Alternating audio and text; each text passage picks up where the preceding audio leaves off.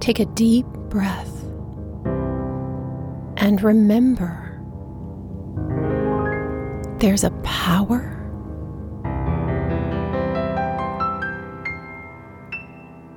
breathing you. This is your space of sanity in an evolving world where we learn about spiritual law and how to apply it to our lives in a way that is practical and life changing. This is where we remember truth to make the world a better place, one person at a time.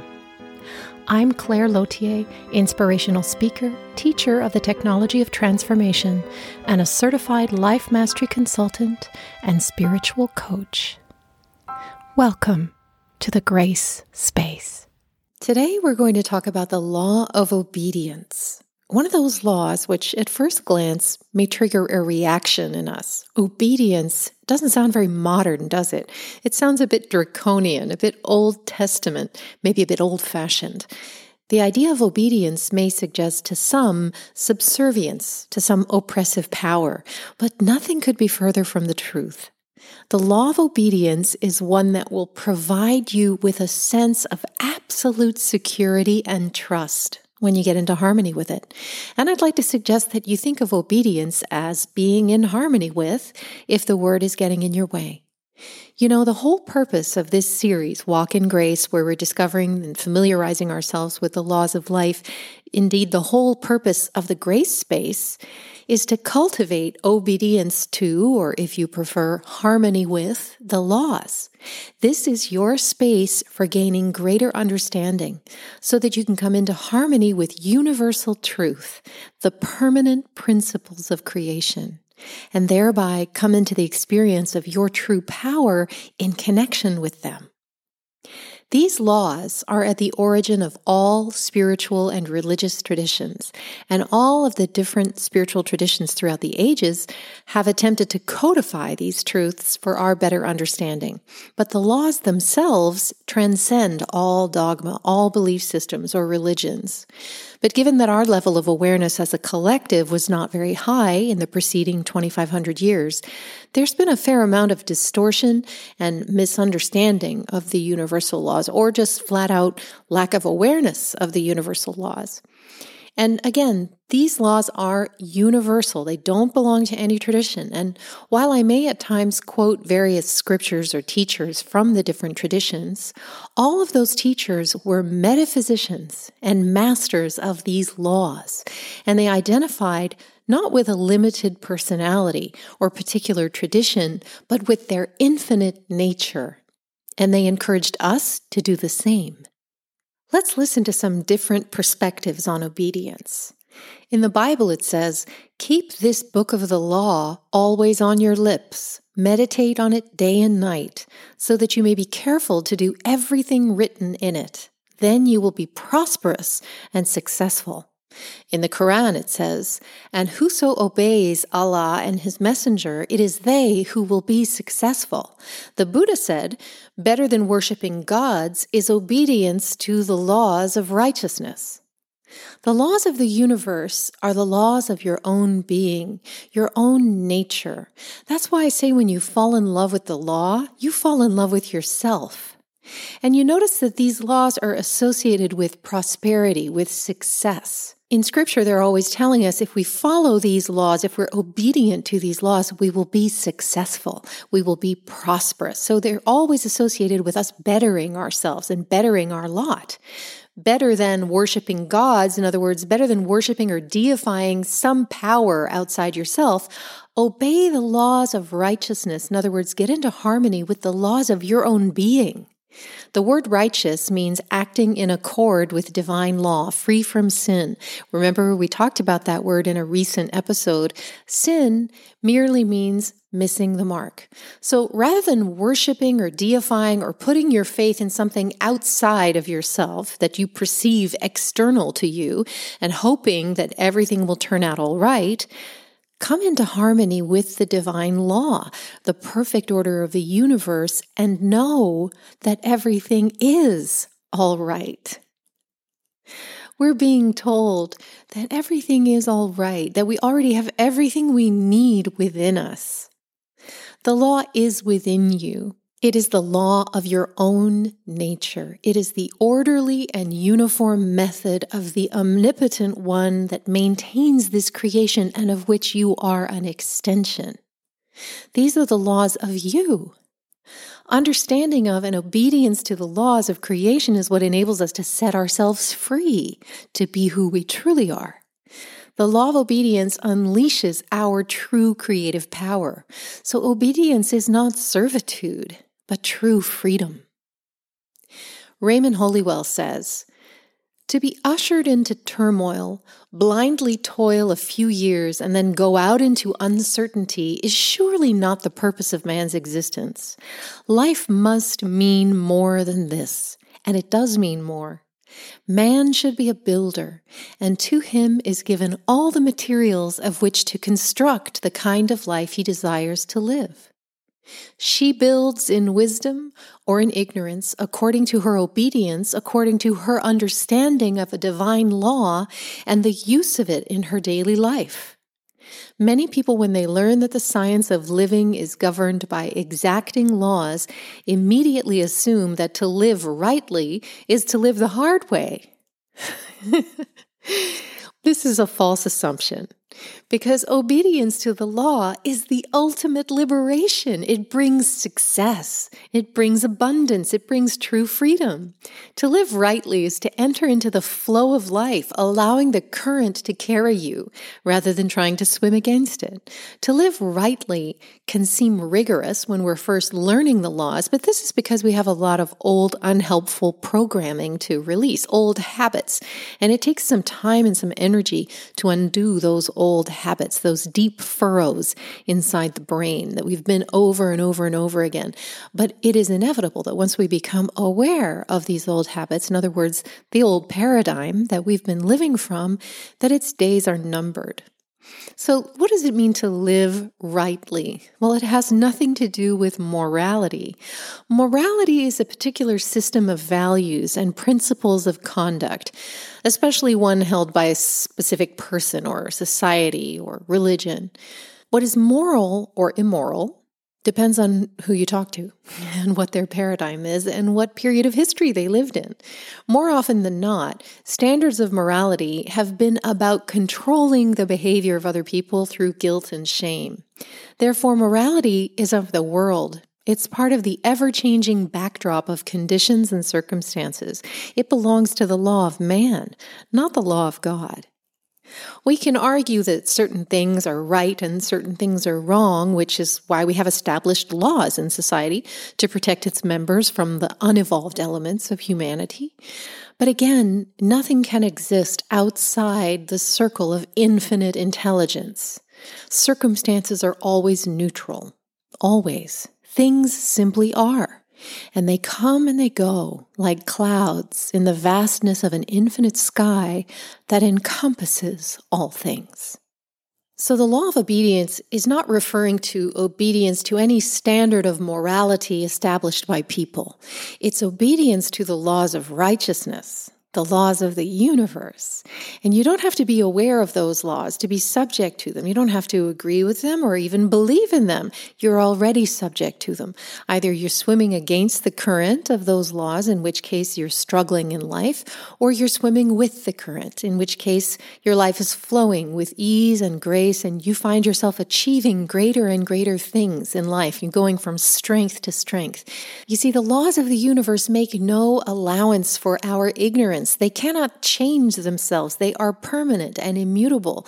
Just like the law of gravity cannot change its rules when someone walks off a ledge, just because they did so in an unconscious state. It can't make that person go up instead of coming down. It doesn't matter if the person was not in possession of their faculties. They must obey the law. And it's the same thing with spiritual law. It makes no allowance for our ignorance. We've got to understand the system, the rules, the laws in which we are operating, and understand that these laws are never against us. They are always for us.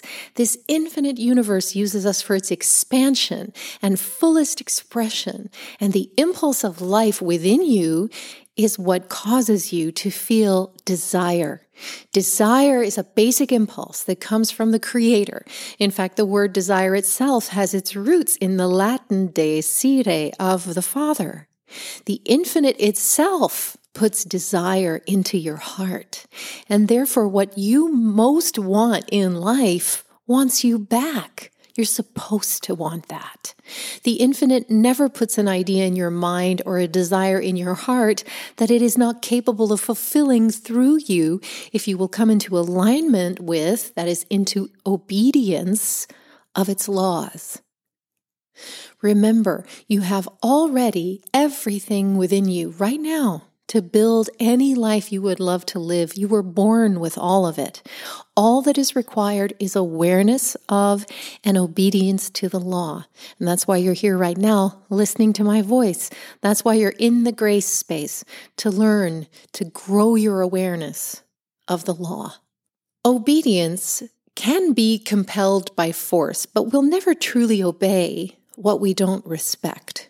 I remember a couple of tyrannical teachers from my childhood who conducted themselves like bullies. They compelled our obedience because nobody wanted to be singled out for public shaming or punishment, but our hearts rebelled against them. This was not respect.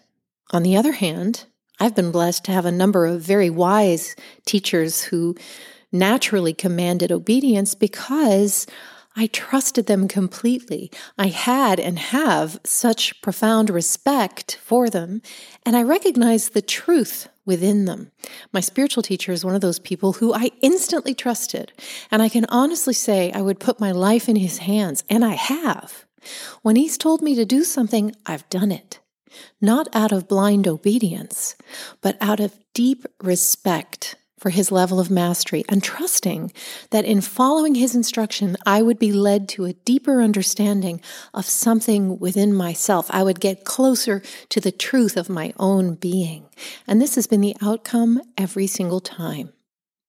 So we come into harmony with the law of obedience, never out of compulsion, but out of a deep respect and love for the laws of life and a profound trust in the perfect order, harmony, and balance implicit in all of existence. We come into harmony with the law of obedience when we have the wisdom to recognize that chaos or disharmony are merely appearances that indicate that we're somehow not in the flow of the laws of life. Nature never strains. She does everything perfectly and with ease and grace. Everything in nature has a purpose and function, and all things in nature are interdependent. Anyone who works with nature knows that there are laws that must be followed if they want to do so successfully. There's a time for planting and a time for harvesting, and you would never dream of planting when it's time to harvest or pulling up new shoots because you were impatient for them to reach full growth. You know that if you plant apple seeds, you get apple trees and not squash. When we seek to force nature to obey the laws of man for any aim that is contrary to spiritual truth, such as for power or control over others, there will always be a price to pay. We're witness to those consequences now in ways that are obvious and increasing.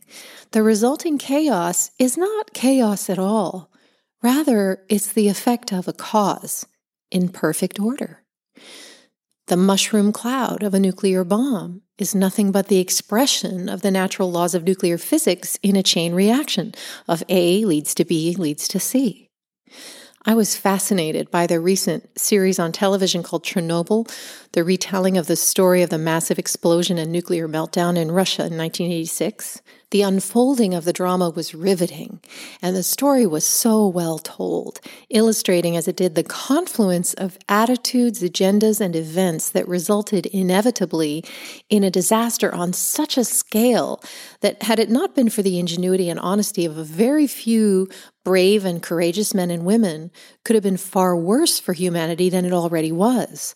What I found most eerie and astonishing was that the explosion occurred at exactly 123.45 in the morning. 012345 as if a giant finger were pointing to the orderly and perfect sequence of events that could only have issued from an incalculable number of necessary preconditions, the absence of any one of which would have yielded a different result. The central message that emerged from the disaster, which in retrospect was considered to have been a main contributor to the collapse of the Soviet Union, was that such an event could only have occurred in an atmosphere of lies, where the level of consciousness was below the line of basic integrity. In other words, in violation of the laws of life. The conditions that were hospitable to such a conflagration were created by states of consciousness such as fear, arrogance, jealousy, envy, resentment, shame, deceitfulness, and other condition driven emotions of a lower nature. The presence of these emotions within us always indicates absence of understanding, absence of awareness. Conversely, true understanding and awareness dissolves these emotions. Thus, a disaster on the scale of Chernobyl could only occur through lack of understanding of the laws, both the natural laws of nuclear physics and the spiritual laws of all creation. But that does not mean it was out of order. It was in perfect order. Because the perfection of the universe includes our free will and our ability to choose the realities that we experience, even in violation of the law. And all causes have their effects in chain reactions that go out into infinity in all directions. Thus, even in violation of the law, we are within the law and still must be obedient to it. The gift of free will does not absolve us of the consequences of our actions, which will always, in time, manifest in perfect order. Nothing can have its existence outside the circle of the infinite and unconditional love of the Creator, not even the explosion at Chernobyl. The laws of life, like the laws of nature, are impersonal. They make no allowance for our ignorance. They support the basic principles of creation, which are expansion, fuller expression, and increasing life for all. Therefore, they always support us in our expansion, the fullest expression of our potential, and increasing aliveness. They serve our highest interest. So it's always in our best and highest interest to study these laws, gain a deeper understanding of them, and learn how to align with them for a life of greater ease. The challenge lies in becoming aware of and overcoming the limiting paradigms that are pulling the strings from deep within our psyche. This is when we notice a conflict between what we consciously say we want and what we actually do. There's a term called praxis, a beautiful word that describes the integration of belief with behavior. For example, you may know and be aware that, let's say, smoking is unhealthy for you, and you may believe that you want to stop smoking and even say you're going to. That's the belief, it's in the conscious mind. Then there's something else going on at the subconscious level that's producing your behavior. And that's going out for a smoke first thing in the morning and on the breaks that you have throughout the day, right? It's a habit. And it's in conflict with your belief that you should stop smoking and you want to stop smoking. So you say to yourself, I know I should stop, I want to stop, but my behavior says otherwise. The habit is in control.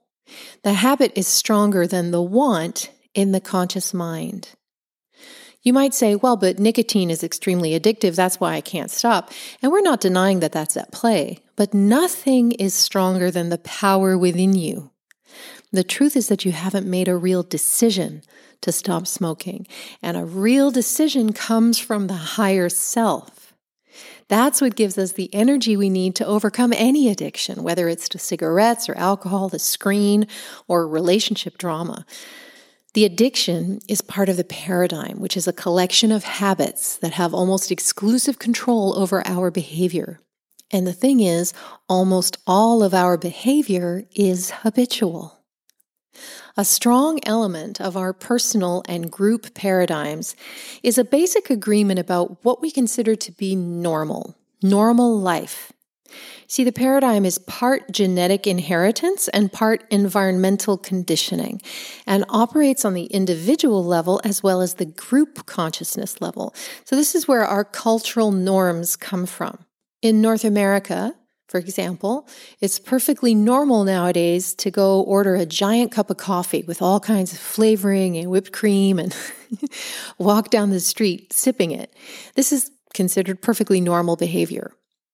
On the other hand, in France, a coffee is something that you have in a tiny little cup after a meal, and it comes with a tiny cube of sugar and a biscuit. It's associated with digestion. One time I sat down at a cafe in France and ordered a coffee, then proceeded to order a meal. And the waiter looked at me like I had three heads. you want a coffee now? he asked. Immediately I realized I was in a faux pas, but I was feeling cheeky, so I said, Yes, please, like it was the most normal thing in the world. He looked kind of pained as he walked away, like he was a little worried about the order of things in the world, because that went against what was normal for him. So, within paradigms at the level of group consciousness, there are agreements about what constitutes a normal, happy, or successful life. There's a big difference, though, between what is normal and what is natural. Tom Wilhite said, What is normal is the tendency we all have to live a certain way with a certain paradigm and a certain way of experiencing life. But even though it's normal because we repeat it, it doesn't make it natural. What is really natural for humans is what is in harmony with our own nature. And our nature is unlimited abundance and goodness. So while our way of living may be considered normal by the standards of our upbringing or culture, unless it's in harmony with our true nature, it's not natural. The law of obedience calls us to recognize and act in accordance with what is natural, what is in harmony with our true nature, and very often this is not what we might consider normal. Awareness is what draws us up through the spiral of our own becoming. And the process of gaining awareness requires that we examine what we might consider to be normal and compare it to what is natural. What is normal is what's part of our paradigm up until now. And often that normal has caused us a lot of frustration or suffering in life. In order to grow, we must cut our allegiance to what is normal and reassign it to what is natural. This is part of building a new paradigm that's in alignment with truth and therefore supports our expansion and the fulfillment of our highest potential. But this can create inner conflict. Very often, cutting from what is normal separates us in some way from our family culture, our roots, our origins. And that can elicit a range of reactions from our family of origin. They might react with anger, confusion, mockery, say they're worried about us, or feel threatened or bewildered by our choices when we start to align our choices with what is natural rather than what is normal according to the family culture. In order to obey the laws of our own nature, we often have to disobey the implicit rules of our family culture. For example, let's say that there's an unwritten rule in your family that we don't talk about certain things. This produces a culture of shame, secrecy, and taboo. Going back in your family history, you'll find concealment.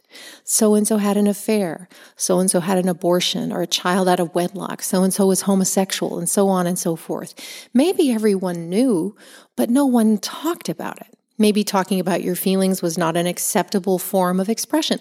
And you know what? That's just the way things were at that time. We're not judging it, we're just saying that's how it was. These family norms, in other words, paradigms, get passed down from generation to generation until certain members of the family break them. It's said that the sins of the fathers are visited upon the sons. Well, that simply means that whatever your ancestors didn't face process, and expose to the light of awareness gets passed down to you. But this is a blessing. It's an amazing opportunity to heal your lineage when you decide to be the one who steps into greatness, the greatness of saying yes to your divine nature, your inherent perfection, and of taking responsibility for the power you have to create any life you want for yourself, you break from generations of disempowered thinking. By no means does this signify disrespect to your ancestors and what they gave you. They gave you your body. This vehicle that you live in was built by them. And everything our ancestors created and overcame in toil and travail has enabled us to have everything we have today. They deserve to be honored and respected for their sacrifices and their dreams of a better life. Thus, everything that they did for us was not to enslave us to a life of limitation, but to enable us to stand on their shoulders and see a bigger horizon, to fulfill the divine promise of true freedom that all of them longed for in their heart of hearts, with the level of awareness they had at the time, and projected forward down the line to us for fulfillment. By the law of obedience, we become the flowering fruit on our family tree, freeing ourselves, our lineage, and our descendants from the bondage of limitation. This is a beautiful divine paradox. True obedience to the laws of life, the laws of success, the laws of your very nature means freedom and liberation. Here's a process to help you apply the law of obedience. Make sure to print out the PDF worksheet that goes with this episode, which you'll find in the show notes. Consider a current problem or challenge you're experiencing. Summarize it in writing. Then ask yourself, how can I use this situation as an opportunity to raise my consciousness and come into alignment with the law of obedience? Understand that there are no problems that cannot be overcome. All things in this universe are governed by natural laws of harmony and order, which can remove discord, heal all disease, right every wrong, and supply every need. With that in mind, and with regard to the situation or circumstance you have described, list one thing you can start doing and one thing you can stop doing that will put you in greater harmony with the laws of life. For example, let's say you're unhappy with your body image right now. You find yourself criticizing yourself with regard to your physical appearance. What's the opportunity in that situation to grow in awareness, to come into alignment with the law of obedience? It could be a chance for you to more fully embrace yourself and your body with unconditional love, just as it is right now. Then, knowing that obedience to the law removes all discord and heals all disease, knowing that whatever you dwell on in your imagination with feeling must come to pass, you can choose one thing to start doing and one thing to stop doing, which will put you in greater harmony or obedience to the laws of your own nature. For example, you might decide to stop criticizing your appearance whenever you look in the mirror, because this goes against the law. You're a perfect spiritual being, and your body is a miracle, performing millions of functions to keep you healthy that you know nothing of. Anytime you doubt your own divinity, you're out of harmony with the law. So you might decide that each time you become aware that you're thinking self critical or, or hateful thoughts about your current body appearance, you will consciously arrest those thoughts. In other words, stop doing that, right? Then you could start to instead fill your mind and body with positive thoughts that are in alignment with truth, even if you don't believe it at first. You could wrap your arms around yourself and say, I love you. I'm sorry. Please forgive me. You are beautiful. Thank you for everything you do for me. If you can spend even a few moments sincerely praising yourself and your body as the divine temple housing your spirit, you will feel a shift in your body cells. Because remember, your subconscious mind is in every cell and it hears and responds to everything you say. I hope you find this example helpful. Let me know how you go, and I'll see you next time. Thank you for joining me in the grace space, where you're always in the right place. If you love this podcast, I invite you to subscribe to it and submit a review if you feel called to do so. Also, be sure to sign up for my newsletter right here. I look forward to spending this time with you again next week. Meanwhile, I send you love and blessings. Bye for now.